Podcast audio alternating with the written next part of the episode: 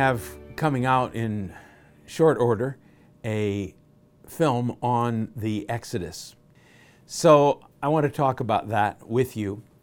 And I want to address it with three questions. The first one is Does it matter whether the Exodus was a historical event or not? The second is historical versus history. And the third is what do we learn from the historic event of the Exodus? Does it matter? Many people today will say, no, it doesn't matter. Uh, people express their faith through stories all around the world. Uh, we call those myths.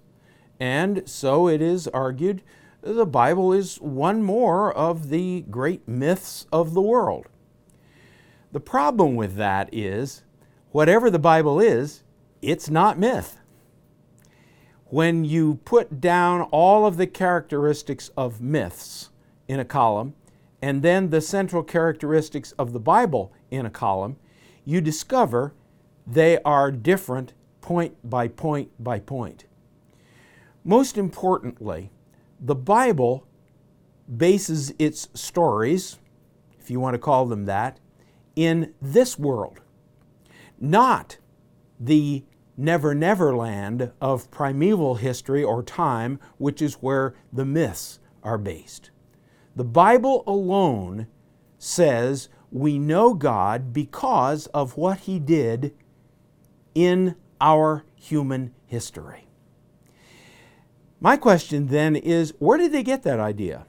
If everybody else is saying, no, no, no, no, the gods they live in some other world, and this world is a dim reflection of that. If that's what everybody else is saying, where does the Bible get the idea? No, no, this is a real world, and the transcendent God has broken in upon us. So the Bible says over and over again our faith is based in evidence. Our faith is based in facts which have occurred. Now you say, is that important? Well, yes, it is. Suppose I were to say to you that I am Napoleon. I know I'm Napoleon. I really am. You really ought to see Josephine. Oh, what a doll. And if it hadn't been for that fool Ney, I would have beat Wellington all hollow. I'm Napoleon. I know it. And you would say, somebody go find the fellows in the white coats this poor guy has lost it. But I know it. I believe it. I'm sure of it. Why don't you believe it? Because, in fact, my faith is an illusion. Why is it an illusion? Because it is not based on any verifiable fact outside of me. The same is true for us. We may say, Oh, I believe in the resurrection. But of course, Jesus never rose from the dead. That's an illusion on the same level as Napoleon. So it does matter whether the Exodus took place or not, because the Exodus, in many ways, is the whole basis for Israel's conviction that they are called by God. And the Exodus then is the basis for their unique theology. I'm convinced that in fact it is precisely because of the Exodus that the Hebrews did come to realize God is at work in history. So, yes, it matters. But people will say, but the Bible is not really history. If it was history, then you could read it, I could read it, and we would both reconstruct the events in the very same way. So, it's not history because you read it, I read it, our reconstructions are a little bit different.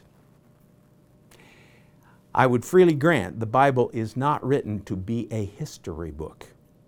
It's written to be the book of God. So we are given enough historic material, enough historic facts so that we can say, yes, there's good reason to believe these things took place. Now then, what do we learn about God from them? So the Bible is not written to be a history book. But that fact does not mean that its reports are therefore unhistorical. It is historical, as we can see again and again if we compare it to the ancient writings of the rest of the world and to modern history. If we were to uh, devise a scale and say ancient writing is over here and modern history writing is here, the Bible is here. Yes, it is historical. So it does matter. What do we learn from the Exodus if it was in fact a genuine occurrence? We learn, above everything else, God's faithfulness to His promises. The Western world has believed in truth. You know why? Because of the Old Testament. Because the Old Testament shows us a God who is true. The Old Testament is not interested in truth as an abstract concept, but it does know a God who is true. He's true to His promises. He promised to Abraham that he would be a great people living in the land and that his people would be a blessing to all the world. But hey, these Hebrews are slaves in Egypt. Can God keep his promises? Oh, yes.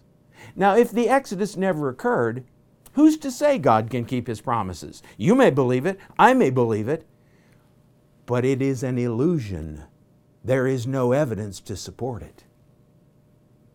So we learn of God's faithfulness. We learn of God's Hesed.